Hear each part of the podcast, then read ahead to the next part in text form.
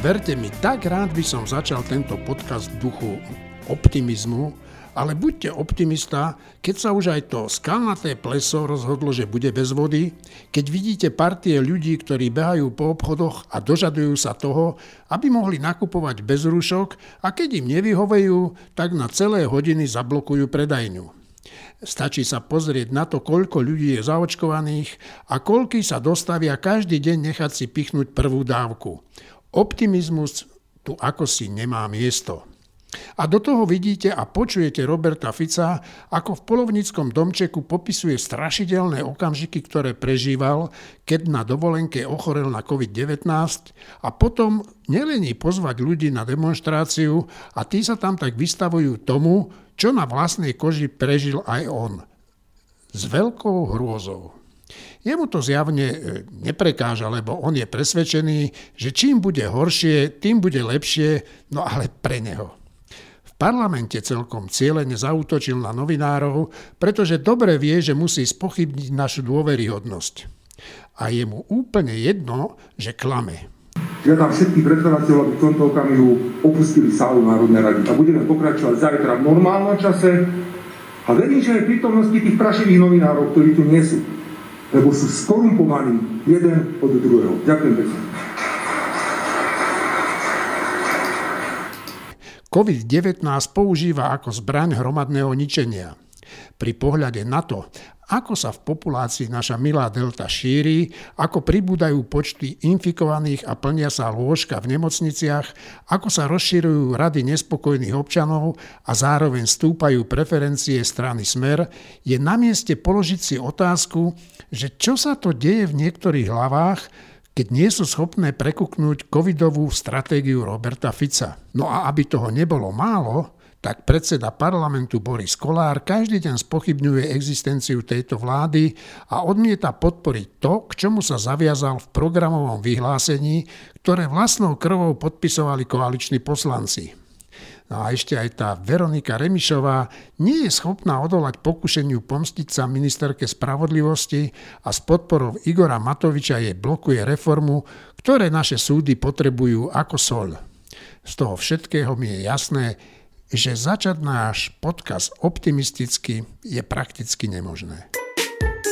Mám jednu ešte veľmi zlú správu. Marina Gálisová dnes do podcastu nepríde. No a tu je zdôvodnenie prečo. Veď si doma, veď to vieme urobiť na diálku, vieme to urobiť cez Zoom. Čo si už zlenivela úplne Marina? E, nie, ale mám takú milú príležitosť, lebo môj ocko má presne v tom čase, keď bude podcast, dostávať tretiu vakcínu svoju. A ja ho tam veziem. A som rada, že môžem to urobiť a je mi cťou, že to môžem urobiť. Dobre, Marinka, no tak pozdrav ocka a, a maminka, čo, tá je antivaxerka? Tá bude, nie, nie, nie, nie, nie, tá tiež dostane svoju tretiu vakcínku a ona ju dostane pravdepodobne budúci týždeň. No tak im odkáž, že ja som už e, tretiu vakcínu dostal dávno, nič mi není, okrem toho, že som sa trošku zle vyspal, ale nebude to kvôli vakcíne. Pozdrav tvojich rodičov. Ďakujem veľmi pekne. Super, držte sa. Čau. Marina tu síce nebude, ale sú tu Martin Mojžiš, Šimon Jeseniak, Štefan Hryb a Juraj Petrovič. Tak toto je zostava, ktorá ako prvý útok nastúpi do dnešného podcastu. A budeme mať aj hostia. Karel Hirman povie veľa zaujímavostí okolo plynu a hlavne aj o našej budúcnosti, teda o budúcnosti ľudstva. No a ja sa volám Eugen Korda. Poďte, ideme na to. Všetci už viete, že naša Marina milovaná dnes nepríde a už vieme aj preto, že nepríde, pretože vezie svojho ocka na, na očkovanie na tretiu dávku. No a no, vidíme, že tá tretia vlna tej pandémie koronavírusu 19 naberá na sile. Štefan, ty si včera mal veľkú debatu pod lampou s niektorými ľuďmi, ktorí k tej epidémii majú čo povedať. Áno, Čiže bola tam pani Bražinová, bol tam pán Klempa, bol tam eh, pán Čekan. No, tak čo je taký, taký základný message tej, tej besedy, aj keď viem, že sa to asi takto nedá celkom presne povedať. skutočnosti to bolo, my sme s nimi mali pod lampou aj v lete, ešte pred nástupom tejto vlny, kde hovorili veľmi sklamane, že keďže sa ľudí nezaočkovalo dostatočné množstvo, tak nás bude čakať na jeseň e, silná tretia vlna. Čiže teraz, keď sme sa znova stretli počas jej teda skutočného rastu, no tak vlastne len skonštatovali, že to je dôsledok toho, že máme nízku zaočkovanosť na Slovensku, jednu z najnižších v Európskej únii a, a všetko ostatné je, je matematika, štatistika a, a teda e, pravdepodobnosť. Čiže e, to základné tá základná, ani nie že informácia, ale tá základná e, správa týchto štyroch, ešte tam bol e, Rišo Kolár, týchto štyroch e, výborných inak ľudí, čo sa týka aj pandémie, oni urobili strašne veľa preto, aby sa Slovensku pomohlo, tak tá základná správa je, že má, mali sme a máme najsilnejšiu zbraň proti pandémii, to je očkovanie, nevyužili sme ju dostatočne a teraz budeme preto trpieť. Dobre, no však tento koronavírus eh, na jednej strane spôsobuje to, že ľudia môžu zomrieť alebo chorieť vážne, ale na druhej strane ako keby, neviem, či je to len môj pocit, ako keby rozkladal a rozožieral tú krajinu aj tak znútra. Ako to vnímaš ty, Juraj? No, ja si myslím, že o tom sme sa bavili a to sa dočítate v ďalšom týždni aj s psychiatrom Petrom Hunčíkom, takže ja len tak naznačím, že ten koronavírus nie je príčinou, on je len nejaký ventil pre mnohých ľudí. A keby to nebol koronavírus, tak to budú iné veci, kde budú ventilovať nejakú svoju frustráciu.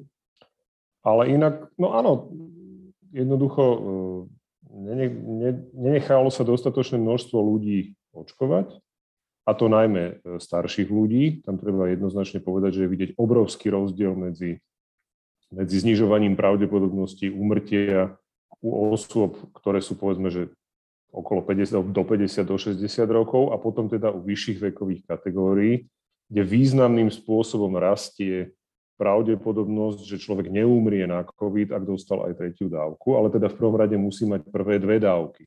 A my naozaj trpíme tým, že, že máme strašne, ešte stále veľmi málo zaočkovaných seniorov, ktorí najviac plnia nemocnice, aj aj keby boli očkovaní. Ty si mi, treba, treba, že ťa preruším, ty si mi pred náhraním tejto relácie povedal, že e, e, niečo zistili v Izraeli. Môžeš mi povedať čo? Ja som videl jednu tabulku, tie dáta sa neustále menia. O tom hovorí veľmi často e, práve Richard Kolár, že treba opatrne s dátami narábať, ale teda také sumárne dáta boli, že pravdepodobnosť úmrtia na COVID pri seniorovi zaočkovanom dvoma dávkami teda tá ochrana, zníženie tej, tak, zníženie tej pravdepodobnosti je o 68%, ale po tretej dávke tá pravdepodobnosť klesá o 93%.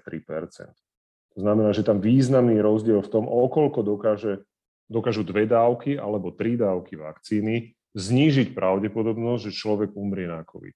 Takže tam je veľmi jasne vidieť a pri tej skupine mladších je práve ten rozdiel oveľa menší. To znamená, že je fajn, že 50 si dajú ako tretiu dávku, ale pre nich nie je tak dôležitá, ako je úplne kľúčová proste pre vyššie ročníky, pretože jednoducho u starších ľudí imunita nefunguje tak, ako, ako u, u mladších a potrebujú jednoducho podporiť tú imunitu ešte aj tou tretiou dávkou. Len hovorím, primárne potrebujú mať aspoň tie dve dávky a na Slovensku je problém, že aj v tejto kategórii máme strašne veľa ľudí, ktorí ani len tie dve dávky ešte nedostali. Takže hovoriť o tretej dávke u seniorov je bohužiaľ na Slovensku ešte predčasné, lebo ani len tie dve sme ešte nezvládli. Takže ja vidím tam najväčší problém.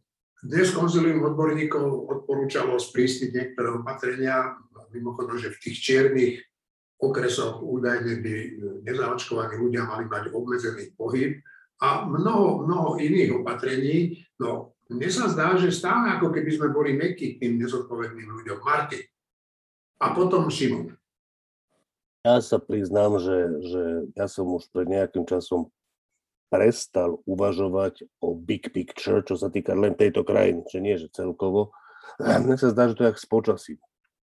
To, koľko ľudí sa tu zaočkuje alebo nezaočkuje, na to ja nemám žiadny dopad, ani nevidím nikoho, kto by na to nejaký dopad mal. Vidím tých ľudí, ktorí majú negatívny dopad, tých sa nezmenia, nedá sa s tým nič robiť prišla tretia vlna, je asi taká, ako som očakával. Ja som v tomto prípade neveril príliš, teda ne, nie že neveril, ale bol som podozrievavý k tomu optimizmu dát bez pátosu. Sa mi zdal, že, že nie je celkom na mieste.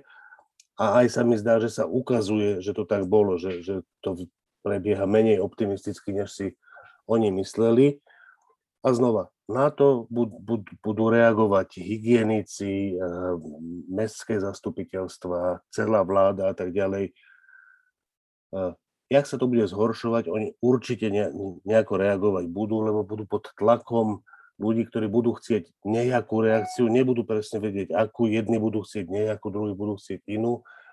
Obávam sa toho, že že nejaké veci zavrú a obmedzia, to je dobré. Obávam sa toho, že to budú robiť nie celkom rozmyslenie, že proste znova, že keď sa už rozhodnú, že obmedzia pohyb a fungovanie prevádzok, takže to urobia príliš, na čo zasa ďalšie eh, prevádzky skrachujú a tak ďalej, aj keď ekonomické dôsledky to má menšie, než by som ja očakával, v, v tomto je zaujímavý rozhovor s Ďurom Karpišom, Šimon, čo robil v tomto čísle, ktoré už vyšlo.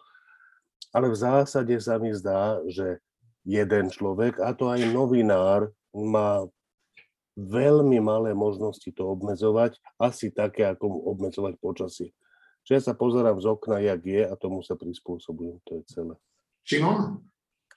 No, dnes, dnes vydalo konzilium odborníkov spoločne s ministerstvom zdravotníctva také stanovisko, čo si myslia, že by malo spraviť a konečne sú tam podľa mňa pomerne rozumné veci. A v prvom rade my nevymýšľame koleso. Však tie opatrenia, ktoré zafungovali v iných krajinách, v princípe treba okopírovať a táto vláda má skopírovanie bohaté skúsenosti, tak by to nemal byť problém. Tak napríklad v Nemecku nezaočkovaným sa neprepláca PNK No, tak ja nevidím už iný, uh, iné riešenie ako ekonomické. Teda to, tá slobodná voľba, že sa nezaočkuješ, že v poriadku, ale musíš za to niesť nejaké konsekvencie. Teda napríklad, keď sa nakazíš a pevne verím, že i nezaočkovaní budú mať čo najľahší priebeh a nič sa im dokopy nestane, keď to je nulová pravdepodobnosť uh, pre všetkých. Takže pocítia, že ale, ale my ktorí sú zodpovední a ktorí sa zaočkujú, už ale nebudú prispievať na ich, na ich antivaxerstvo. To je jedno, jedno z riešení. Potom druhé riešenie je, že konečne navrhujú svojím spôsobom očkovanie istých skupín ľudí. Teda bavíme sa pravdepodobne najmä u o seniorov a o ľudí 50 plus alebo 55 plus, plus predpokladám, že zdravotníkov. Ak by sme zaočkovali týchto najstarších a najzraniteľnejších obyvateľov, tak do niekoľko týždňov sa covidový semafor na celom Slovensku zmení, pretože by sme vedeli používať žolíka, teda z čiernej farby by sme vedeli ísť do oranžovej, teda klesnúť až o dve farby, podobne ako v Bratislave. Čiže minimálne uh, rozdelenie krajiny na červenú a bordovú sa dá eliminovať práve týmito krokmi.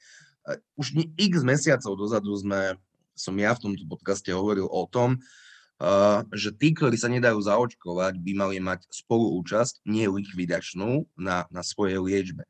Teda v podobe spoluúčasti na svojej liečbe, ktorá je 17 rokov od, od zajacových zákonov už možné si napríklad od fajčiarov, ktoré, ktorí porušujú svoju liečbu, alebo ako Rudozajac napísal, pri diabetikov, ktorí sa napchávajú kremešmi, je možné, aby poisťovňa uh, od pacientov chcela spolúčasť na liečbe. To však v prípade covidu nie je momentálne možné, pretože na to nie je vôľa. Na to, aby poisťovne mohli od eh, svojich poistencov vyžadovať participáciu na svojej liečbe, sa musia zmeniť niektoré vyhlášky a niektoré opatrenia, dokonca nie zákony, pretože zákony na to sú pripravené. A podľa mňa to je krok, ku ktorému treba čím skôr pristúpiť. Dobre, uh, Juraj sa hlásil.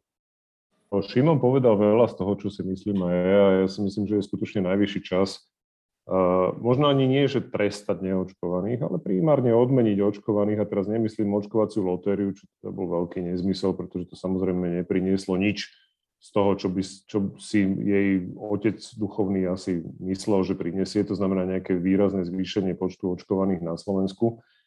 Ale skutočne je to o tom, že je potrebné tých okresoch dosiahnuté čísla. A to sa dá jedine tak, že sa konečne štát odváži diferencovať medzi očkovanými a neočkovanými a prestane sa tváriť, že toto je nejaká vec osobnej voľby, alebo nebodaj to, čo hovoril nedávno zase premiér Heger, že proste my sme demokrati, my predsa nemôžeme nanúcovať ľuďom svoju vôľu. No mne to prípada ako zúfale nepochopenie úlohy štátu, a to teda od človeka, ktorý je v pozícii, v podstate najsilnejšej pozícii v tom štáte, prípada dosť ako smutné až nebezpečné, keď teda premiér krajiny netuší, že čo je jeho úloha, lebo to je jeho úloha, on v podstate reprezentuje ten štát v tejto, v tejto situácii. Takže ak sa konzílium na niečom zhodne, tak pre mňa je to síce dobrá správa, ale to ešte pre mňa vôbec nič neznamená, pretože konzílium odborníkov navrhovalo najrôznejšie veci a vždy sa našli nakoniec politici, ktorí záujme svojich preferencií, zo strachu, zo straty funkcie alebo z akýchkoľvek iných podobných príčin, proste nenasledovali odporúčania tých odborníkov. Čiže áno, je to dobrý prvý krok, a teraz bude dôležité sledovať, že ako sa s týmito odporúčaniami vysporiada vláda a či teda naozaj bude nasledovať tie odporúčania konečne. Bola by to príjemná zmena, keby to tak bolo. Dobre, no v tejto súvislosti ma zarazila taká správa, že 2500 lekárov, prevažne z nemocníc, eh, je nespokojný s tým, v akom stave sú nemocnice, v akom stave naše zdravotníctvo a že hrozia odchodmi. No, však to zdravotníctvo je v zlom stave, to vieme všetci, ale no, na tom mrzí to, že robia to práve v čase, keď tých lekárov potrebujeme najviac. Šimon. No, oni to robia preto, že teraz majú najlepšiu páku, ako pritlačiť na tieto veci. To, čo mňa zaráža, je, že protesty, masové výpovede a vyhrážanie sa výpoveďmi nastáva iba v troch obdobiach.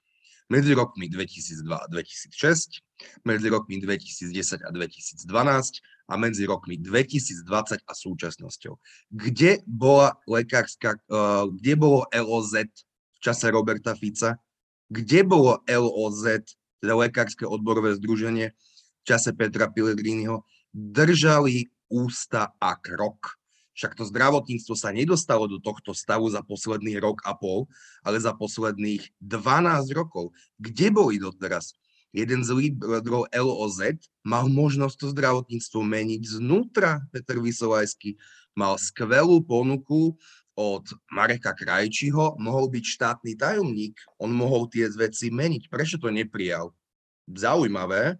Už sa na to necítil. On síce tvrdí, že išiel do, do krízového konzília, lebo tam mohol zdravotníctvu pomôcť viac. No okej, okay, krátkodobo. Ale tá vízia, ktorú chcú teda naplniť, a teda to je aj vízia vypaľovania nemocníc, lebo takto sa správajú, tak keď chcú vyššie platy, tak nech o tom rokujú priamo so svojimi nemocnicami a nie na to ako akciou na ministerstvo. Takže tieto výpalnické metódy sa nepáčia a sú krajne, krajne perfidné a navyše majú možnosť robiť zmeny. Petr Vysolajský to mal možnosť na ministerstve, túto možnosť odmietol. Štefan? No, podľa mňa je to komplikovanejšia vec. Na jednej strane je pravda to, čo hovorí Šimon, že, že tie protesty odborárske, lekárske sú e, výlučne v časoch, alebo najmä v časoch e, vlád, ktorých nie je e, Mečiar a potom Fico, čo je do očí bijúce. Čiže to je, to je spolitizovanie tej veci a navyše v nesprávnu, na nesprávnu stranu, na stranu, ktorá ten stav spôsobila. Čiže to je pravda. Na druhej strane je, je množstvo lekárov, ktoré, ktoré, ktorí nemajú nič spoločné s týmto, ktorí proste pracujú v zdravotníctve a to zdravotníctvo je hrozné a oni vidia na vlastných životoch, že kam to smeruje a vedia, že jedine sú vypočutí vtedy, keď je nejaká strašná kríza, napríklad teraz. Čiže tí vedia, že keď, ne, keď, keď sa nepripoja k takejto veci, tak v tzv. dobrých časoch sa pre zdravotníctvo 20 rokov neurobí nič, no tak, tak sa pripoja aj k LOZ. Myslím, že takto to nejako asi cítia. A tí zase majú do veľkej miery pravdu. Čiže to sú dve skupiny, ktoré akože nemôžno dávať do, jednej, do, jed, do jedného vreca, že to sú všetko výpalníci. Nie sú. Množstvo lekárov, ktorých ja aj poznám, je, je hlboko nespokojných s tým, kde pracujú, aké sú tam pomery a množstvo z nich opakovane hovorí o tom, že, to, že sa to nedá vydržať a že stadiaľ odídu, tak zase v mene týchto ja iba pripomínam k tomu, čo hovoril Šimon, že, že títo zase majú v mnohom pravdu. Šimon chcel reagovať a potom Juraj. Ale ja vôbec netvrdím, že požiadavky, ktoré, ktoré tento protest má, že sú zlé, že sú nesprávne, ale to sú požiadavky, ktoré sú na stole naozaj 15, 15 rokov. Takže ja plne súhlasím s tým, že lekári majú mať uh, lepšie, lepšie podmienky, že, maj, že ja do značnej miery nesúhlasím s tým, že lekári majú mať paušálne vyššie platy. To je, to je ako, to sa mi nevidí vhodné tí lekári najlepší majú mať o mnoho vyššie platy, čiže to má byť do istej miery rozdelené. Tam je problém ten, že Maďarsko zdvojnásobilo plat. Že Polsko dvíha platy a že Česká republika dvíha platy a tým pádom ten exodus lekárov bude pokračovať. No pre ľudí z južného Slovenska, juhovýchodného Slovenska, ktorí nemajú jazykovú bariéru, tak nemajú problém odísť do Maďarska. Nikto zo Slovenska pomaly nemá problém odísť do Čiek, kde má lepšie platové podmienky, takže s tými platovými podmienkami sa určite niečo musí robiť, ale treba dodať aj to, že napríklad e, odbory si v čase, e, keď už padala radičovej vláda, si vyjednali tzv. platový automat, ktorý je taká dvojsečná zbraň. Ten automat každý rok valorizuje tie, tie platy lekárov, ale potom sa stáva, že nemocnice nemajú na svoj rozvoj takmer žiadne peniaze. A zároveň v čase radičovej vlády sa riešil ďalší, ešte možno o niečo väčší problém a to je nedostatočné ohodnotenie platových podmienok sestier. Sestry si s ministrom Uhliarikom vyjednali zvýšenie platov a postupné navyšovanie platov. No už a hádajme, kto sa proti tomuto postavil. Tento zákon dal na ústavný súd. Čuduj sa svete, nech teraz to bola buď komora alebo lekárske odborové združenie, jedni z nich určite, a vyhrali. Vyhrali na ústavnom súde, ale zároveň sestry prehrali. Takže sa netvárme, že tieto dve organizácie nie sú za tento stav, kedy nám v obrovskom eh, množstve chýbajú i zdravotné sestry, ktoré sú podhodnotené. Teda lekári si platový automat vybavili, ale sestrám tento svojím spôsobom benefit nedožičujú. Juraj a potom, ak chce eh, Martin, a potom by sme išli k inej téme. Takže Juraj Martin. No, eh, ja musím povedať, že súhlasím so Šimonom aj, aj so Števom v tom, že teda áno, je zaujímavé, že kedy sa tie protesty vždy dejú, že to je ako naozaj do očí bijúce. Ja si myslím, že je tam ešte tretia skupina lekárov, ktorí eh, ani nie sú nejak hlasnými teraz odporcami a účastní tých protestov, a ani teda nie sú nejak veľmi spokojní, lebo tých naozaj spokojných lekárov je na Slovensku fakt asi veľmi málo. Ale to sú skutočne tí, ktorí si robia tú svoju robotu. Často to nie sú nemocniční lekári, a ktorí, ktorí zásadným spôsobom ale napríklad trpia aj, aj zdravotne. Akože ten stres a tlak, ktorý je dnes napríklad na ambulantných lekároch, a teraz či to je praktický lekár alebo špecialista, v podstate jedno, ale ja mám normálne pocit z toho, čo počúvam z týchto kruhov, že úplná, úplná epidémia autoimunitných ochorení u ambulantných lekárov, ktorí proste z toho stresu a z toho tlaku, ktorý majú každodenne v tých ambulanciách, jednoducho už začínajú zlíhávať zdravotne. A teraz je otázka, že, že čo s tým, pretože jedna vec je nemocniční lekári a každému doprajem zaslúženú mzdu, to vôbec není o tom, ale nemocniční lekári sú z lekárov na Slovensku na tom úplne najlepšie. Lebo i oni si vybavili, oni si proste vybavili tento platový automat. Sestry zažvali na ústavnom súde a ambulantného sektoru sa toto zvyšovanie vôbec nedotklo, pretože tam proste naplno stále vládnu poisťovne, pomaly ešte skoro v limitnom nejakom systéme a režime, kde jednoducho ambulancia nemá šancu si dovoliť ani len druhú sestru, ktorá by riešila administratívu. To znamená, že potom samozrejme tie ambulantní lekári sú pod šialeným tlakom. Takže to je presne tá situácia, kedy možno by aj tie požiadavky boli oprávnené a boli v poriadku, ale to je zase aj nesystémový krok, proste takto sa reforma alebo nejaká, nejaká zmena v tom zdravotníckom systéme nedá robiť, že jedna, jedna skupina vyvolá obrovský tlak, samozrejme ešte teda podmienený aj tým, že v akej sme situácii teraz, a na úkor všetkého ostatného si vybaví nejaké, nejaké proste zvýšenie svojich príjmov. A ale to je aj dôsledok toho, že tu nie je nikto, kto by na stôl položil, presadil a nejakým spôsobom aj v rámci koalície proste sa postavil za komplexnú reformu zdravotníctva. Kým sa tá neurobí, tak budeme neustále proste zasahovaní takýmito protestami, takýmito, takýmito nátlakovými akciami a povedie to len k tomu, že to vždy bude jedna skupina na úkor druhej, na úkor tretej. Takže toto je na tom podľa mňa to chore a to zlé, že, že to proste nie je na to, aby sa celý stav zdravotníctva niekam posunul a zlepšil, ale to vždy len proste nejaké zlepšovanie partikulárnej, eh, partikulárnych podmienok pre jednu skupinu v tom zdravotníctve. A to je podľa mňa veľmi Martin. Eh, ja by som ešte k tomu chcel pripomenúť, že okrem lekárov, eh, kto tu štrajkoval, boli aj učitelia. Tí štrajkovali nie proti Zurindovej, ani Radičovej, ani Matovičovej vláde, ale na konci druhej Ficovej vlády. A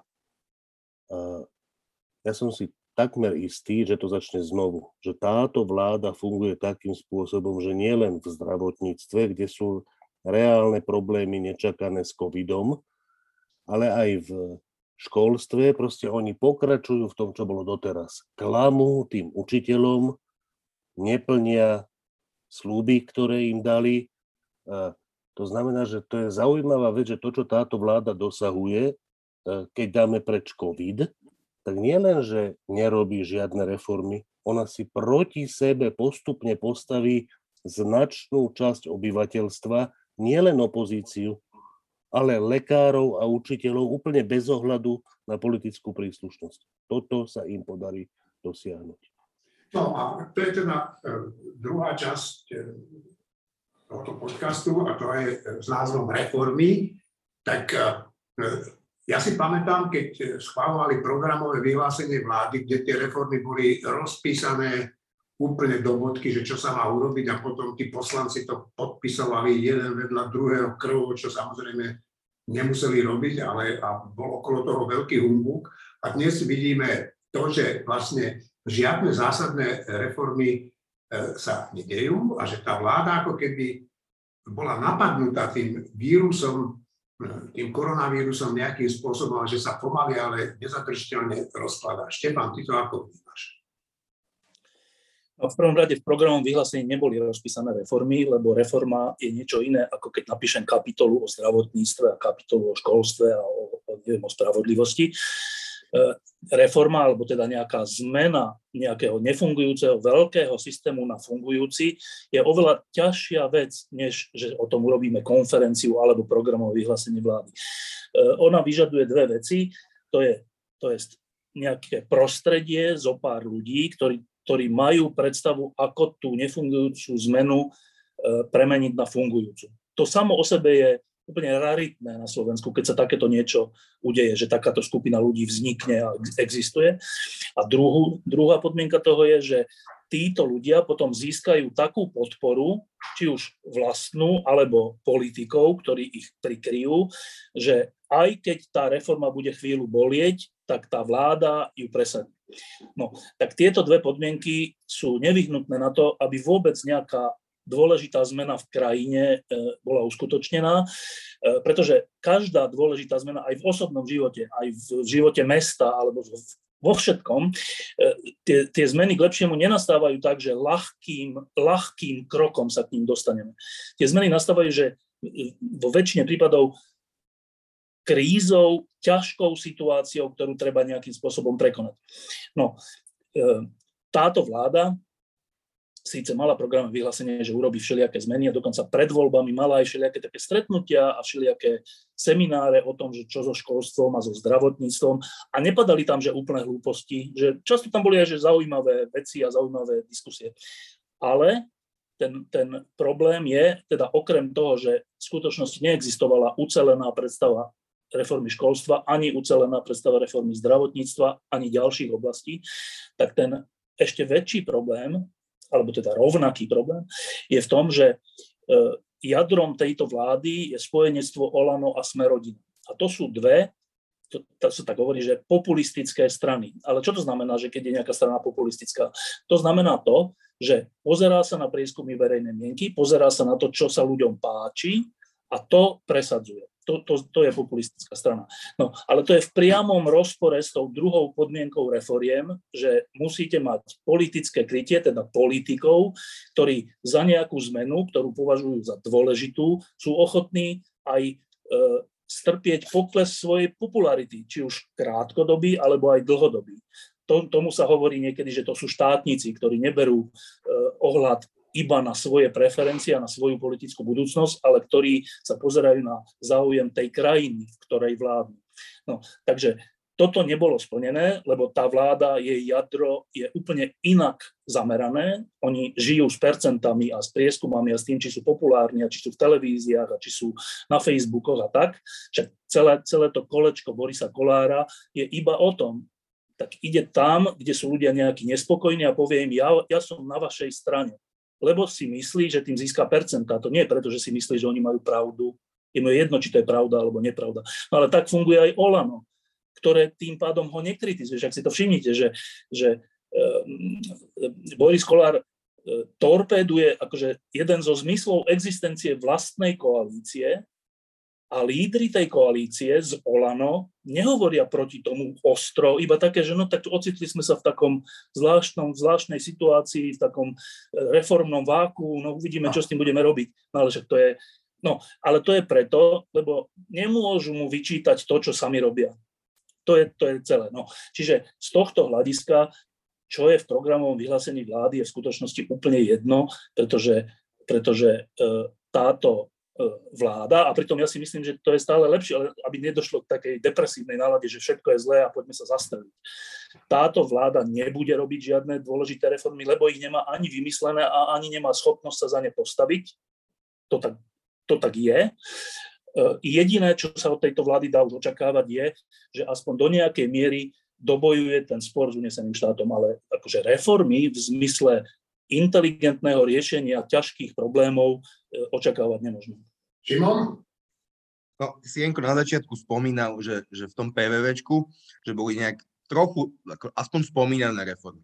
No ale tak ja spomeniem moje obľúbené zdravotníctvo a v tom PVV sa píše, že vláda zváži zavedenie monopolného systému zdravotného poistenia a ocek nižšie píše, že budú pracovať na tom, aby sa e, zavidlo doplnkové zdravotné poistenie. Ale tieto dve kritéria sa vylúčujú, no tak už tam ti, tam ti tá celá, celá reforma končí. Na to, aby si robil reformu, musíš byť pripravený. O tom sme sa bavili, uh, o tom sme sa bavili x krát. A ja začínam mať dojem, že každé myšlienkové cvičenie ktoré táto vláda prezentuje, pomenuje reformou. Ale ani stratifikácia nie je, že komplexnou reformou, teda optimalizácia siete nemocníc. To je len jedna časť reformy, takže my sa o reforme komplexu zdravotníctva, školstva, a ja už mám dojem, že ani justície nedozvedáme, takže ani tým pádom ani nebudú, a ja som to už v minulom podcaste alebo predminulom povedal, že ja začínam mať dojem, že je aj lepšie, ak to táto vláda nespraví, lebo v istých segmentoch by mohla súčasný stav ešte zhoršiť a zdravotníctvo a zdravotnícke zákony sú toho dôkazom. Juraj? No, uh, ja súhlasím aj so Števom v tom, že teda naozaj tu nie je vôbec šanca, aby sa nejaké zásadné reformy urobili, však na tom sa zhodujeme asi všetci. Je otázka, že či naozaj dojde k tomu, že, že tá situácia môže byť ešte zhoršená nejakými nevydarenými pokusmi. Mňa najviac pobavila veta, ktorú som našiel teda v koaličnej zmluve, ktorú si ty spomínal, že teda to tam tí poslanci tak krvou podpisovali všetci že, eh, počkaj, to nájdem, aby som to ocitoval presne, že členovia koalície slubujú všetkým ľuďom, že urobia maximum preto, aby bol nastolený stav, v ktorom bude znovu vybudovaná ich viera v štát. No, mňa to skutočne pobavilo, pretože kroky tejto koalície robia všetko preto, aby dôvera ľudí v štát bola definitívne zničená a to už aj bohužiaľ aj v tom zápase o ten unesený štát, ktorý spomínal Števo, kde ešte je aspoň nejaká nádej. Ale vo všetkých ostatných oblastiach vrátane boja s pandémiou proste táto vláda vlastnú preambulu vlastnej koaličnej zmluvy proste od začiatku porušuje a je to dané tými osobami a osobnostiami, ktoré, ktoré proste sú lídrami tej, tej vládnej koalície. A k tomu Borisovi Kolárovi, on to nie len o tom, že on si myslí, že mu tie, to je to tragédia Slovenska, potom, že on nie len, že si Kolár myslí, že mu stupnú preferencie, keď pôjde do regiónov rozprávať, že nezatvoríme vaše nemocnice, ale oni mu reálne stúpnú tie preferencie. A to je ten problém, že my máme na Slovensku, obávam sa, príliš málo dostatočne kriticky zmýšľajúcich voličov, ktorí sú schopní rozoznať, že toto je bohapustý populizmus, ktorý proste nikomu nepomôže naopak, že budú proste len stále ďalej umierať ľudia na nedostatočnú zdravotnú starostlivosť. Ale proste napriek tomu to tomu Kolárovi hodil, lebo jemu na nás záleží. Nikto iný z tej Bratislavy sa o nás proste nezaujíma. Len preto, že nepríde. To sú také tie reči, že Lengvarsky nemá čo písať reformy niekde v Bratislave za zeleným stolom a má vyraziť do terénu. Hej. To už si Verich robil kedysi srandu, že proste spisovateľe chodili do terénu a museli proste v teréne niekde v baniach získavať tie osobné skúsenosti. No tak toto je presne ten istý nezmysel. Ja si nemyslím, že Rudo Zajac obehol celé Slovensko, všetky nemocnice a ambulancie, keď písal reformu zdravotníctva. Jednoducho mal ten prehľad a dokázal to napísať úplne v pohode od zeleného stola, ale mal to, čo tejto vláde chýba, to, čo sme povedali, proste odhodlanie a schopnosť čokoľvek proste naozaj presadiť, aj za cenu vlastných preferencií. Proste to tu vôbec nevidíme. No, čak, e, nielen Boris Kolár, ale aj Veronika Remišová sa podiela na tej deštrukcii vlády a deštrukcii nejakých reforiem. Vidíme to na to, ako sa spolu podielal spolu aj s Igorom Matovičom na zastavenie reformy justície, e, ktorú chcela presadiť Kolíkov a zdá sa, že tam, aj tá mini zmena e, je pochovaná. Juraj, ty chceš niečo ešte dodať? No, presne si to doplnil, lebo tam síce Veronika Remiša vyhlásila, že tu nejde o žiadnu pomstu, no ale tak inak, akože Keby sa chcela pomstiť, tak by to nevyzeralo inak. No, u Igora Matoviča to neprekvapí, lebo hovorím, tam si Maria Kolíková nakreslila na seba terč v momente, keď bola proti účasti Matoviča vo vláde. Respektíve povedal, že teda ona s Matovičom nemôže vládnuť. Takže to je len, to je len akože úplne jasné, že títo takisto torpedujú. Juraj. Môžem... Martin, Martin, prepač. Prosím, prosím vás, môžete mi pripomenúť Veronika Remišová, to je kto? To je jediná tvoja reakcia? Dobre, tak... Uh, počkaj, je, ešte jedna vec k tomu, lebo z tých všetkých poloreforiem alebo nejakých zmien alebo proste tak, zase treba povedať, že od volieb do dnes asi najviac sa urobilo z rezorte spravodlivosti, že tam už viaceré zákony aj vrátane ústavných prešli, čiže to nie je tak, že nič sa nestalo, že tam niečo sa stalo. Zaujímavé je to finále, že že e, ako keby tí, ktorí hovorili, že to je ich výkladná skri, skriňa, teda, teda strana za ľudí, hovorili, že však tá reforma justície, rok to hovorili, každý, aj proti všetkým kritikom a tak, že však my máme najreformnejšiu ministerku, to hovorili rok. Tak zaujímavá situácia je, je v tom, že teraz hovoria, že to není dobre pripravená reforma. No a teraz na prvý pohľad Eh, je to teda samozrejme tak, a mimo, mimochodom aj na druhý, že dobre, tak ona od nás odišla, tak my teraz budeme proti nej. Ale má to ešte jednu zákrutu v sebe, že eh, ministerka Kolíková tú, tú súdnu mapu, lebo to je jedna z častí tej, tej celkovej zmeny, dôležitá, ale nejaké už boli uskutočnené, tak tú súdnu mapu už dva či trikrát prekreslila. A to je tak, že prekreslila ju preto, lebo narazila na odpor. Narazila na odpor medzi sudcami a, a ďalšími, tak ju prekreslila. No a keď, keď ale prekreslia to není, že neutrálne slovo. Prekreslia znamená, že ju zoslabila. Keď ju zoslabíš jedenkrát, druhýkrát a tretíkrát, tak naozaj sa môže stať, že potom to už není reforma, už je to len taká, že administratívna vec, ktorá nenaplní ten pôvodný cieľ. A z tohto hľadiska je potom aj pochopiteľné, že dokonca aj strana za ľudí bude proti tomu. No, čo, áno, ja si ale myslím, že Kolíková, to, to máš pravdu, že Kolíková by to neurobila, keby mala silnú podporu vo vnútri tej vládnej koalície, že by sa postavila aj proti tým súdom, ale tú podporu samozrejme nemá.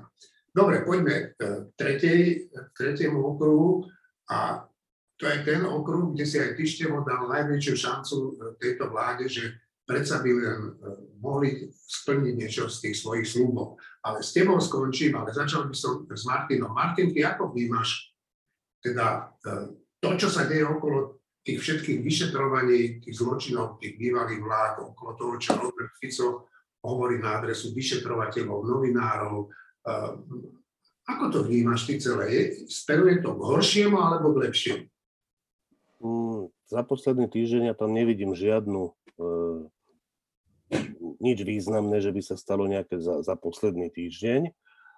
A teda pred týždňom som bol optimistický v zmysle, že, že e, nechcel by som byť celkom vo Ficovej koži. Radšej som v neficovej koži ako vo Ficovej. A ja si myslím, že áno, že tam zúri strašný boj.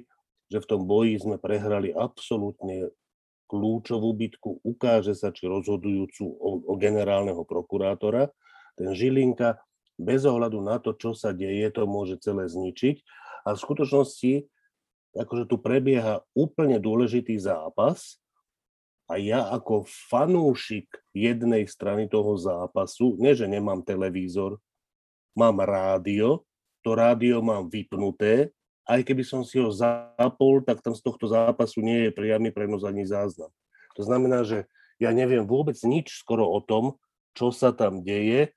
Potom, keď jeden z bratov Juhásovcov e,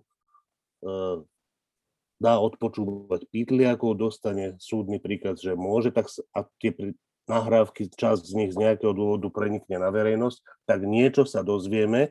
Každopádne furt sa dozvedáme, že naša časť je aktívna, keď sa druhá, druhá strana pokúsila o rýchly protiútok vychádzajúci z nezabezpečenej obrany, tak ten protiútok zlyhal. To bola tá inšpekcia, ktorá zatýkala policajtov. Čiže je celkom jasné, že sa tam niečo deje. Čo sa tam deje, poriadne nevidíme. Ja si myslím, že tá naša strana to hrá dobre, niekedy mám pocit, že veľmi dobre, a na konci si myslím, že to rozhodne Žilinka.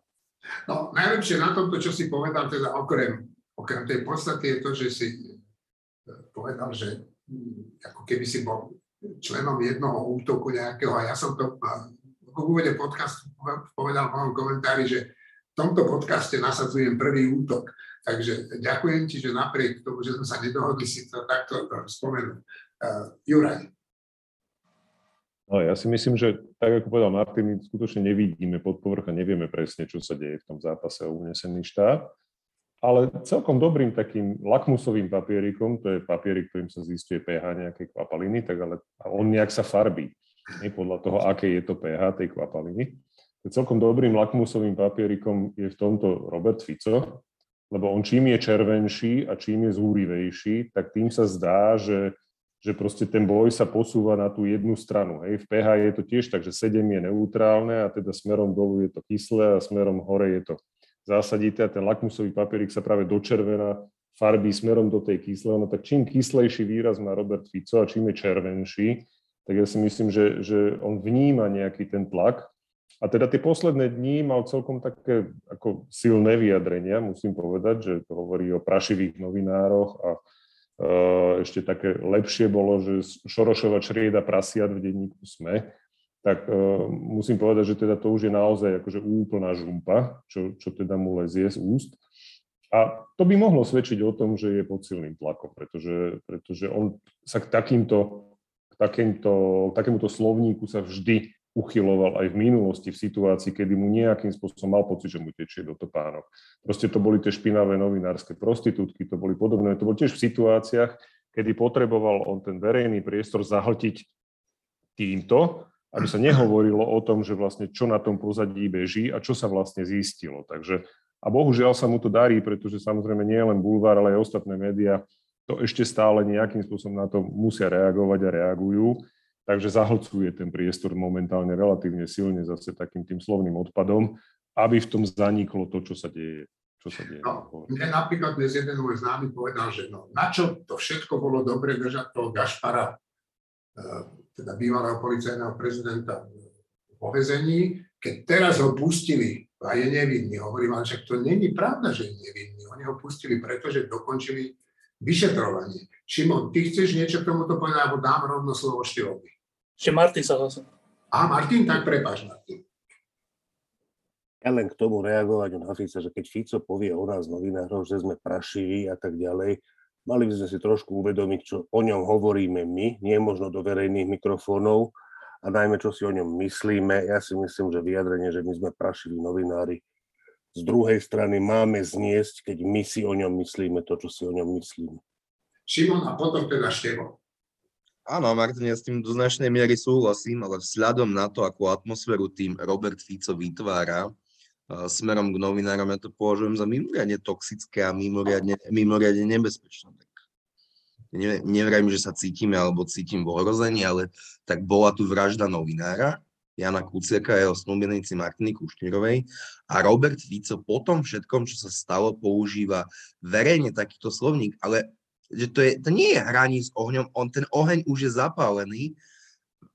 Trochu sa toho desím, že, ale že potom môže niekomu, niekomu naozaj prepnúť a vyvršiť sa na nejakom novinárovi, ktorý mu nie je sympatický, alebo ktorý píše, že, že sa treba očkovať, alebo niečo podobné. Veď sa pozrime, čo sa deje v Lidli, a v podobných obchodoch, že tá spoločnosť naozaj hrubne, radikalizuje sa a keď vidí akože svojho asi obľúbenca Roberta Fica, ktorý kope verejne do novinárov, ale, ale slovníkom, ktorý je blízky dehumanizácii a fašistickému slovníku, tak to nemusí dopadnúť dobre.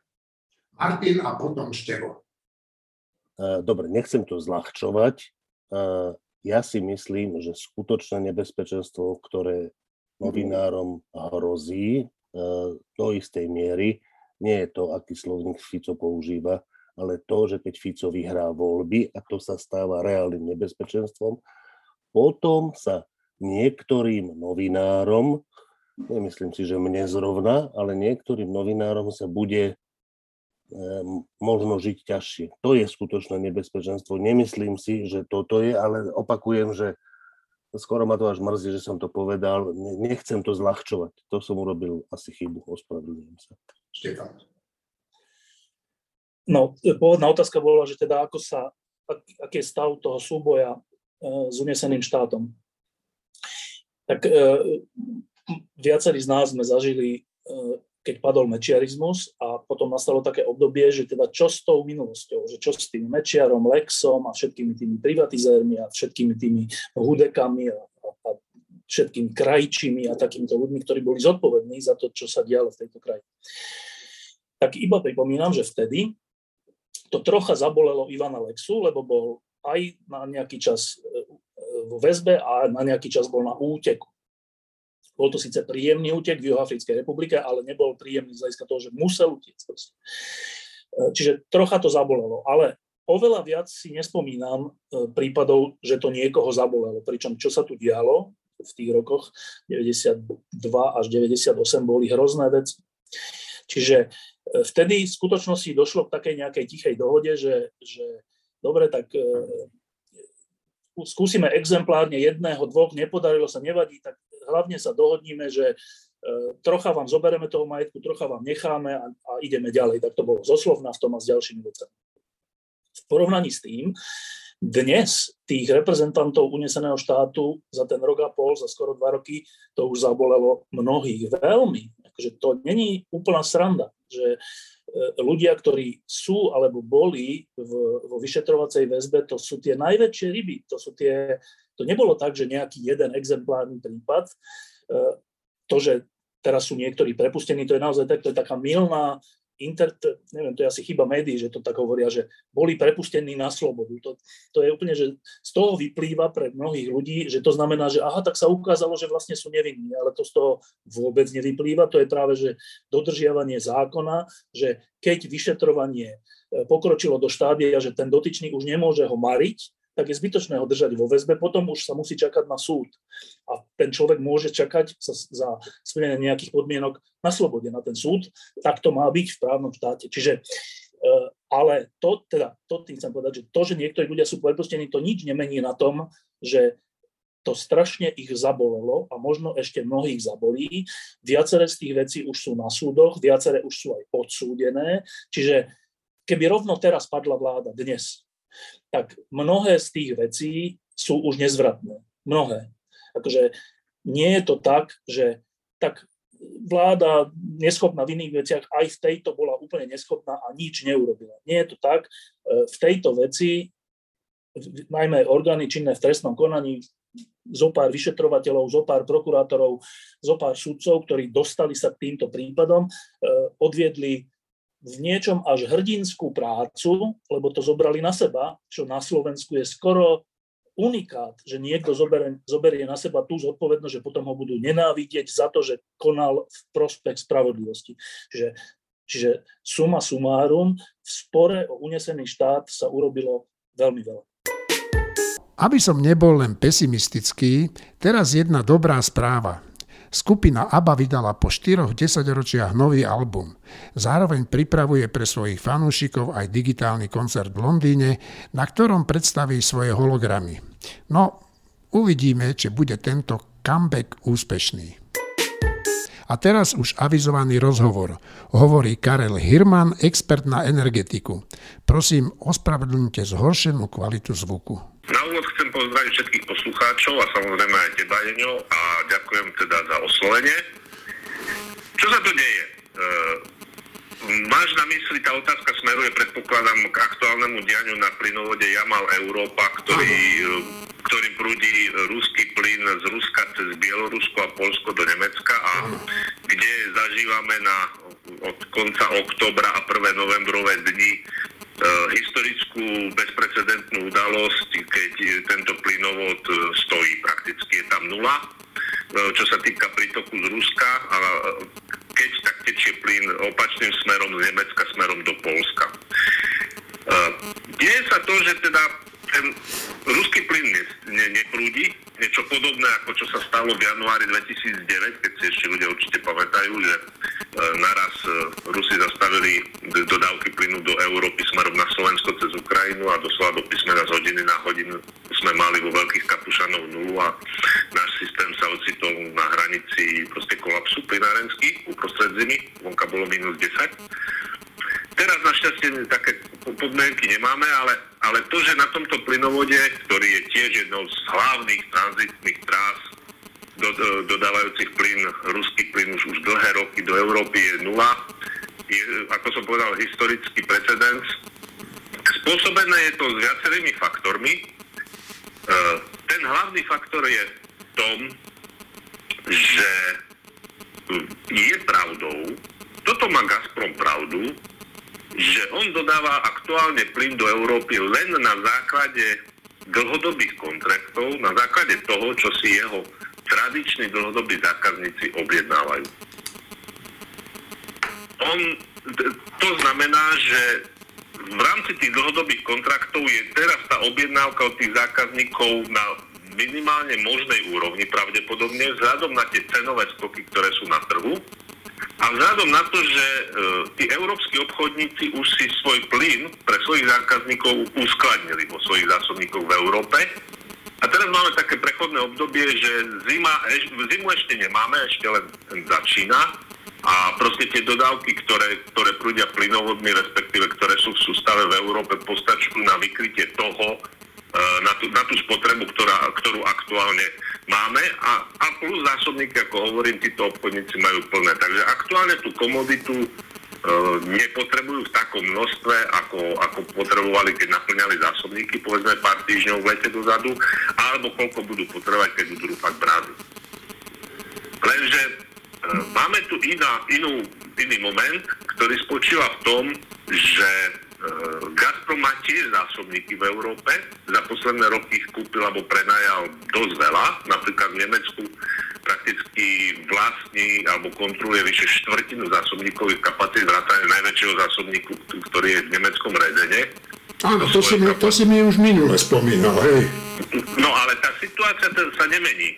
Gazprom síce tvrdí teda, že keďže dlhodobé kontrakty sú teraz objednávky minimálne, tak on teda prakticky na tomto plynovode povedzme úplne zastavil dodávky na párnik, ale nenaplňa tieto svoje zásobníky. Prečo? To je dobrá otázka a túto otázku si kladí a všetci európsky plynári, ktorí síce momentálne majú výraz pokrového hráča a oni tiež tvrdia, však Gazprom si plne dlhodobé kontrakty, my nevidíme nejaký zásadný problém, ale v kulároch vieme, že, že tá nervozita je obrovská, čo vidíme aj na cenách na spote, ktoré zase nám vybehli tento týždeň. Ale aj niektorí z nich sa prerieknú, alebo teda sú viac úprimní ako nedávno rejiteľ talianského snamu, čo je taký veľký operátor talianských plynovodov, aj rakúskych, niečo podobné ako náš Justrin, a ktorý verejne povedal, že teda ak tá situácia sa nezlepší, tak a v zime bude väčšia zima ako teda za posledné roky, tak e, očakáva, že dôjde k regulácii dodávok a k tomu, že jednotlivé systémy sa vzájomne budú možno aj uzatvárať, aby, aby, aby si pokryli ten, ten, zvyšený odber z, to, z tých menších zásob. Uh, to celé, ale ten, ten kontext je podľa mňa širší než plynárenský, pretože je, je tiež pravdou, že nám klesli dodávky skvapalneného plynu na európsky trh, pretože ceny v Ázii sú tak, takisto veľmi vysoké, tá spotreba v Ázii takisto veľmi vybehla po korone a tiež tam mali dlhú zimu a tiež proste ten, ten azijský trh je hladný po plyne.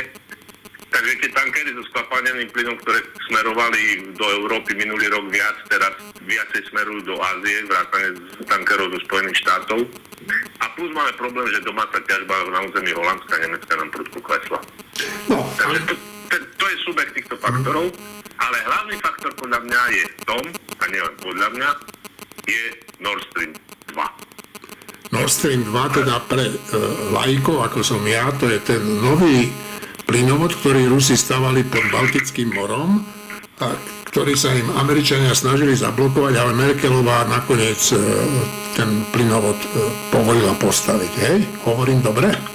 Áno, to je tento plynovod, to je starý projekt, ešte z čias Gerharda Schrödera, ktorý proste pokračoval aj za dlhodobej vlády Angely Merkelovej a ktorý sa stal zvlášť po roku 2014, keď, Rusko anektovalo ukrajinský Krím a, a podporuje otrhnutie východného Donbasu od Ukrajiny aj vojenský, tak e, sa stal proste, obrovským problémom nie, nie tak plinárenským, ale skutočne geopolitickým vo vzťahoch e, Európy s Ruskom a a Spojených štátov e, s Ruskom. A tento plynovod bol zvarený, tak ľudovo povedané, že kompletne 10. decembra bol pos- e, pardon, 10. septembra bol posledný zvar a vtedy prebieha procedúra jeho technického prípravy na prevádzku a hlavne povolovacie procesy. A opakovane samotní ruskí najvyšší predstaviteľe na čele s prezidentom Putinom opakovane vyhlasujú, že očakávajú čo najskoršie povolenie pre tento plynovod.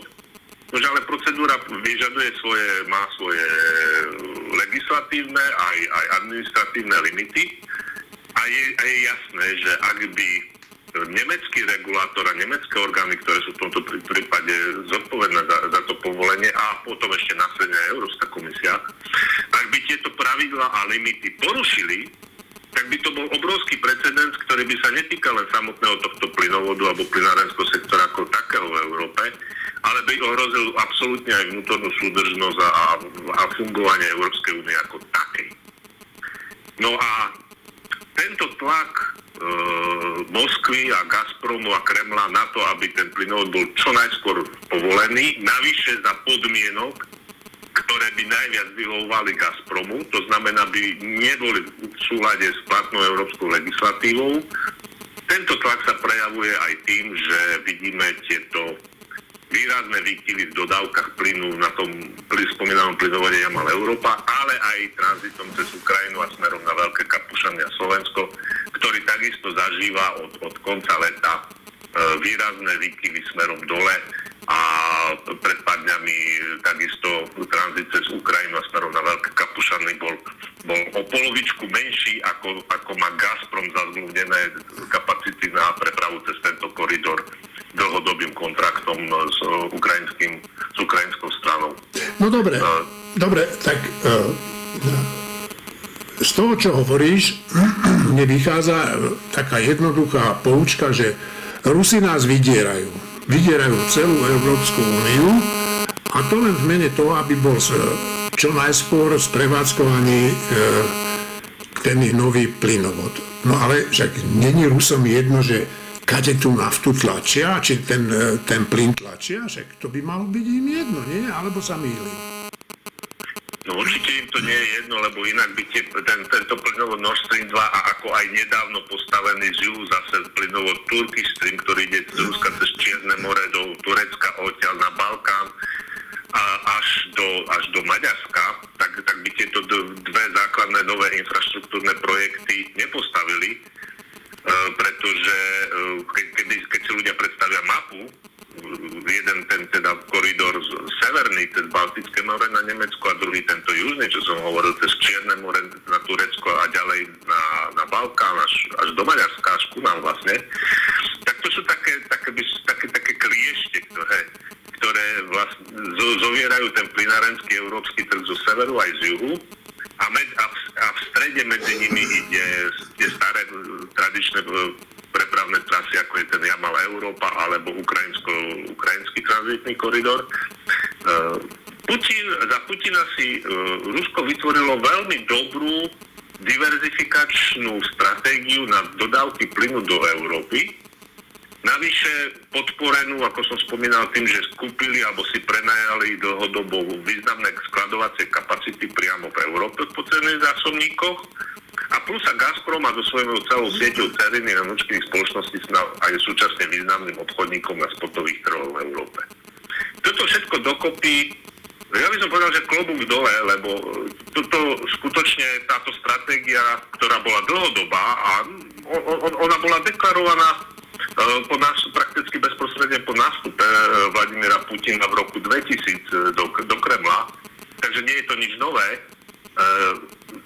je úspešná a zohľadňuje alebo sleduje, by som povedal, hlavné strategické obchodné záujmy, čo sa týka plynu v plynárenstve Gazpromu na európskom trhu a samozrejme s tým spojené aj geopolitické záujmy Kremla. No a to by ma zaujímalo. je, že Problém je, že my Európania sme boli a sme dosť naivní a, a jednoducho sme si neuvedomili uh, hrozby, respektíve následné celku logické konzekvencie z toho, že z tohto procesu, ktoré môžu a vedú už teraz, vidíme k tomu, že, že vedú k tomu, že keď nič iné, tak už platíme plyn, za plyn horibilné sumy. Ja hovorím, plynovod Nord Stream 2 ešte nebola dnes spustený a už, a už nás veľmi draho vychádza všetkých spotrebiteľov v Európe. No dobre, ale čo teda s tým? No tak na jednej strane vidíme, že Rusi používajú plyn ako taký obušok, ktorý nás máťa po hlave, aby sme od, od, odstúpili od niektorých zásad Európskej únie. A na druhej strane ako keby sme ani nevedeli, že čo s tým, že ako keby sme boli prisatí na tie ruské plynové prsia. Dá sa to nejako, nejako aspoň z dlhodobého hľadiska, ja viem, že to nejde hneď, z dlhodobého hľadiska obísť? Mm, takto. To, ešte, ešte, ešte raz, ja, ja by som primárne toho Putina a ten Gazprom neobviňoval. Oni si fakt sledujú prakticky svoje prirodzené záujmy a treba povedať, že, že takéto záujmy v dodávkach povedzme strategických energetických surovín má prakticky hoci ktorý dodávateľ významný na svetovom trhu.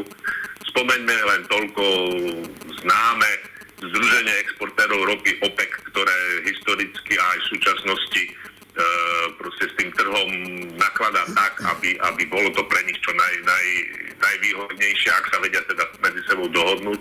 Ak sa medzi sebou dohodnú, tak ako skutočne ľudov povedané tvrdia muziku a, a cez tieto vzťahy presadzujú nielen svoje e, ekonomické, ale aj, ale aj prirodzene aj svoje politické záujmy. Ostatne energetickú politiku a tieto stratégie má, má dlhodobo uplatňuje, uplatňujú Spojené štáty, Čína e, a, a, a proste ďalšie veľmoci. Je, je, je to prirodzené a a nie, nie je možné za to niekoho ani odsudzovať. Treba proste tomu rozumieť a treba mať na zreteli svoje záujmy. A to Európa za posledné obdobie zanedbala. A je to mimochodom veľká výzva predovšetkým pre európske plinárenstvo, pretože um, už sa opakujem, ale treba zopakovať, že tu nastalo v plinárenstve za posledné roky zásadné zmeny, ktoré sme tu nemali. A to sú tie, tie, tie tri zmeny. Prvá je tá, že Gazprom sa stal okrem dodávateľa aj obchodník významný a skladovateľ plynu na európskom trhu v Európskej únii. E, ďalší faktor je prudké zníženie domácej ťažby na ložiskách v Holandsku a v Nemecku, ktoré sa už nenávratne proste strácajú a nie sú schopné kompenzovať tieto rôzne výkyvy a hry takýchto veľkých dodávateľov a, a, ako Gazprom.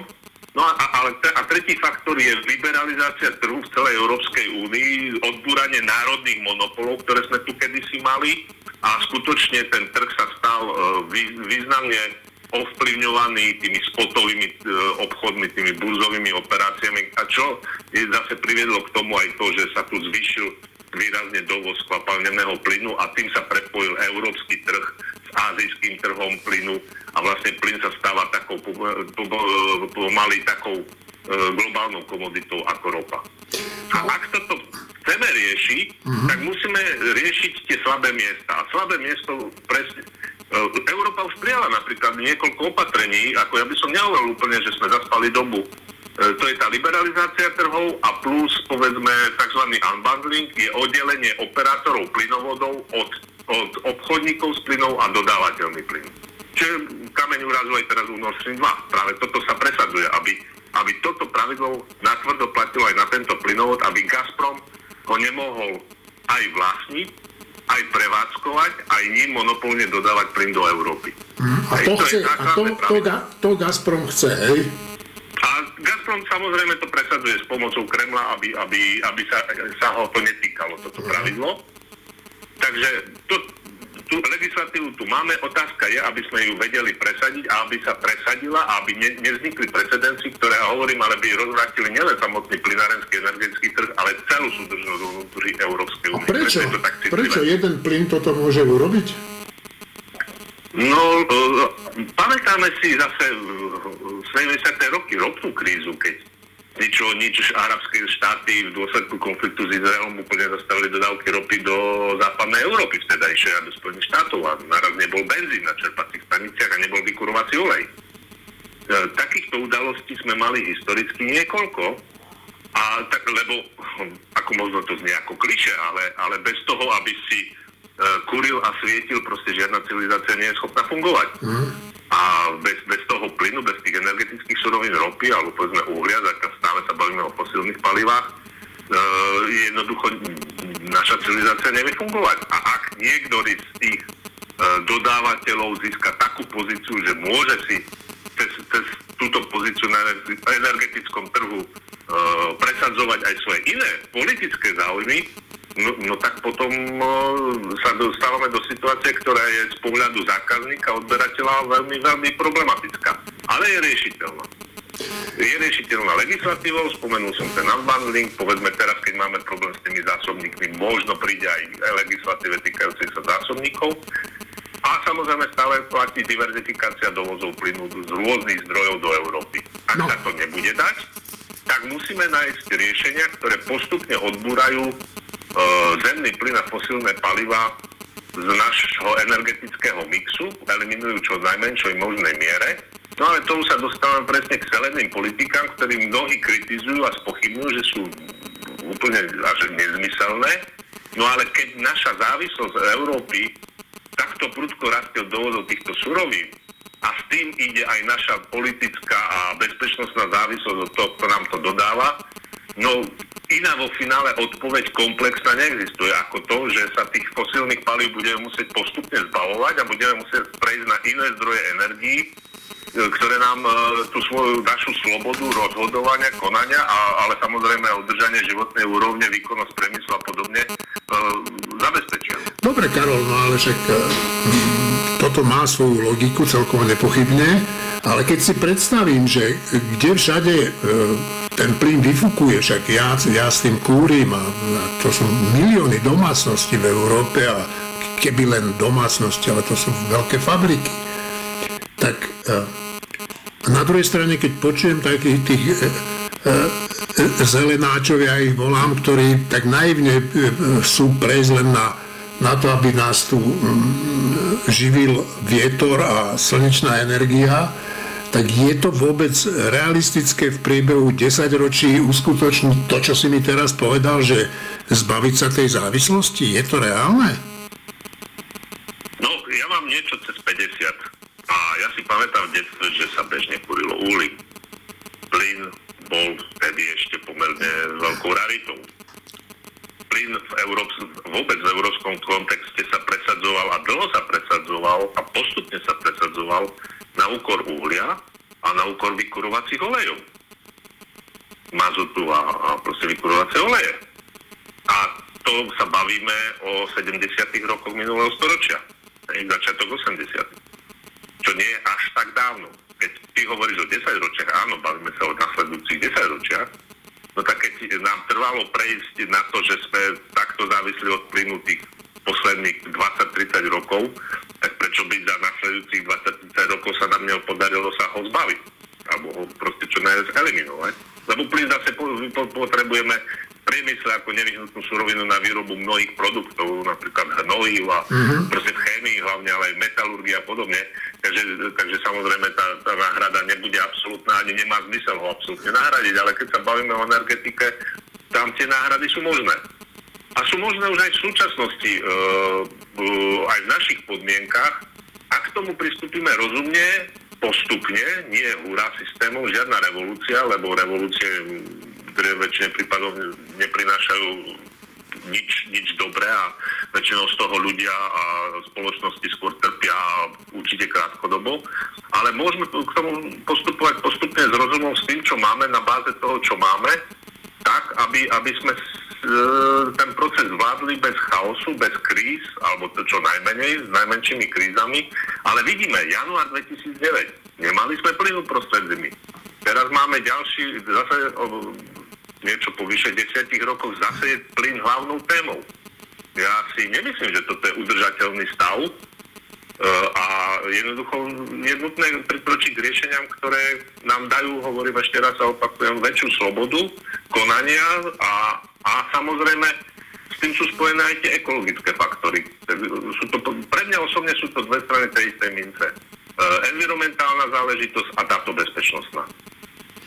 No, e, Ukončíme rozhovor tak, takou jednou vetou, ktorú e, sme si vymenili medzi sebou včera, keď sme si dohadovali tento rozhovor. E, ja som niečo spomenul, že, že e, idú zachrániť planétu na tom, tom Glasgow. A ty si povedal, že žiadna planéta sa tu nezachraňuje, že zachraňujeme sa my. My sa máme zachrániť. Tak ako to mám chápať? No podľa mňa tak, že tá príroda sa s nami vysporiada. Ale my, my sa zo prírodu, my, my prírodu nikdy neporazíme, ako to staré komunistické heslo po, poručíme vietru dešti e, neplatilo vtedy a komunisti v úvodzovkách si na tom rozbili e, pisky, tak to, to isté platí aj v súčasnosti, ako tie riešenia nemôžu ísť proti logike prírody a proti fyzikálnym zákonom ale, ale, ale človek je invenčný typ. E, doba kamena neskončila tým, že e, skončil kameň, alebo a, a, a podobne.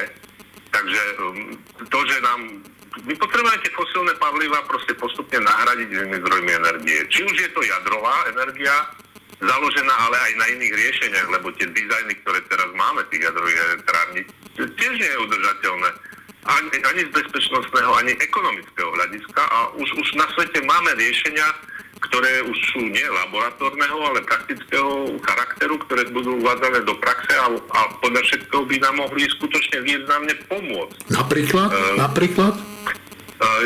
Napríklad malé modulárne reaktory sa tomu hovorí, sú to reaktory s výkonom menším, aké sú teraz, povedzme maximálne niekde do 300 MW, ale ja len poviem, že, že teraz, čo finalizujeme 400 MW, alebo, alebo tradičné sú 1000-1200 MW.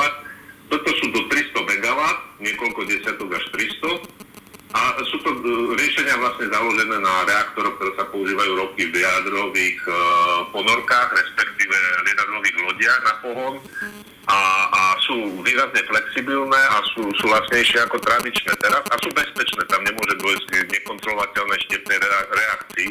Žiadna jadrová ponorka nezhavarovala kvôli jadrovému reaktoru svojmu, ale kvôli tomu, že mu tam buklo torpédu alebo proste z iných príčin. Mm. Takže to, to, toto už tu je na stole a už prvé tieto reaktory sa budú prifázovať, certifikovať a budú vo výrobe, vo výrobe elektriny funkčné do dvoch rokov. No a samozrejme aj tá toľko povrhovaná slnečná veterná energetika, ktorá má svoje samozrejme limity, v našich podmienkach určite, však teraz ideme do obdobia, keď veľmi málo svieti slnko a aj s fúkaním to je bieda, lebo máme tu väčšinu obdobia inverziu. No u mňa Ale fúka, u mňa, u mňa napríklad fúka. No, teraz aktuálne v Košicách máme bez vetrie, ale, ale proste je, je, je to problém samozrejme. Takže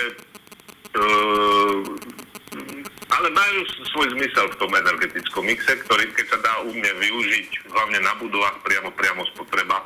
V slovenských podmienkach je veľmi významným zdrojom určite geotermálna energia, hlavne na kúrenie miest centrálne zdroje vykurovania. A toľko zaznávaný a v poslednej dobe toľko ostrakizovaný, e, ostrakizovaná lesná biomasa. Proste ja si myslím, že je nezmysel ťahať e, sibirský plyn tisícky kilometrov do podhorskej dediny a tváriť sa, že som ekologický.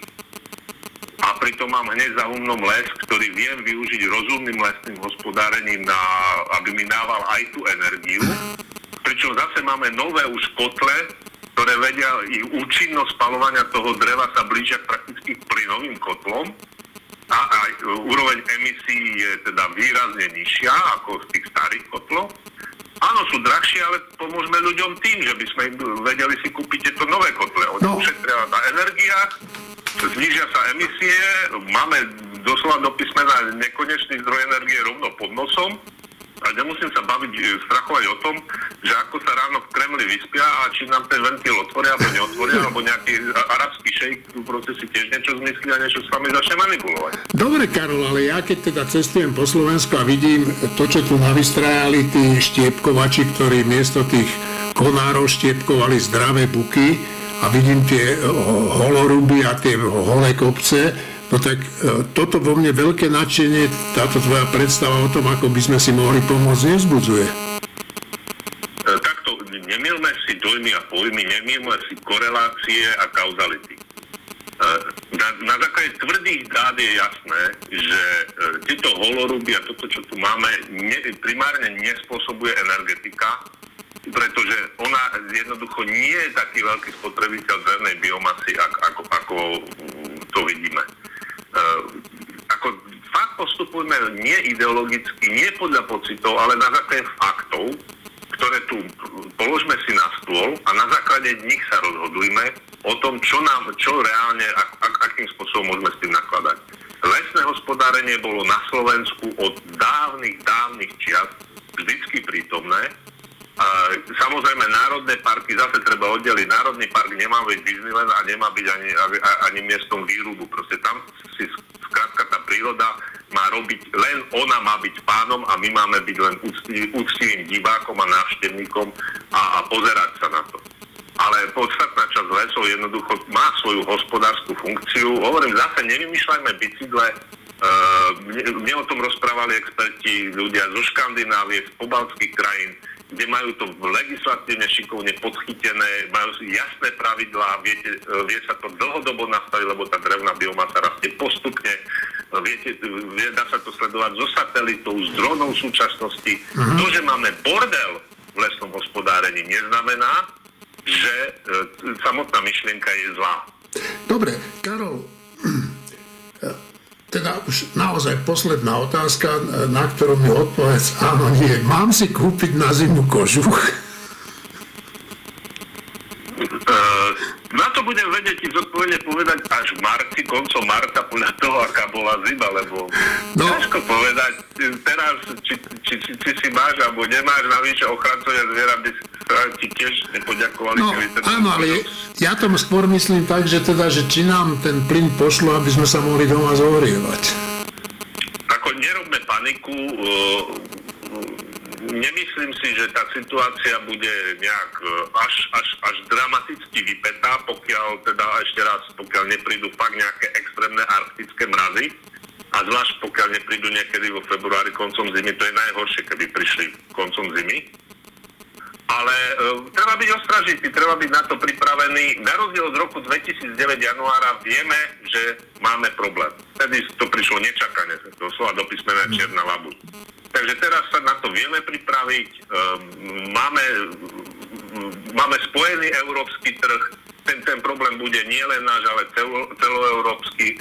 Takže nerobme paniku, ale buďme ostražití a Samozrejme, najlepšie je si zatepliť čo najviac domácnosť a úsporne nakladať s tým, čo máme. To je najlepšia a najrychlejšia odpoveď, ktorá ušetrí aj nám aj peniaze a aj tú prírodu a, a, a sa trošku aspoň vymaníme z toho tlaku našich, našich dodávateľov, ktorí si myslia, že s nami môžu za danej situácie nejak viacej manipulovať alebo na nás pritlačiť.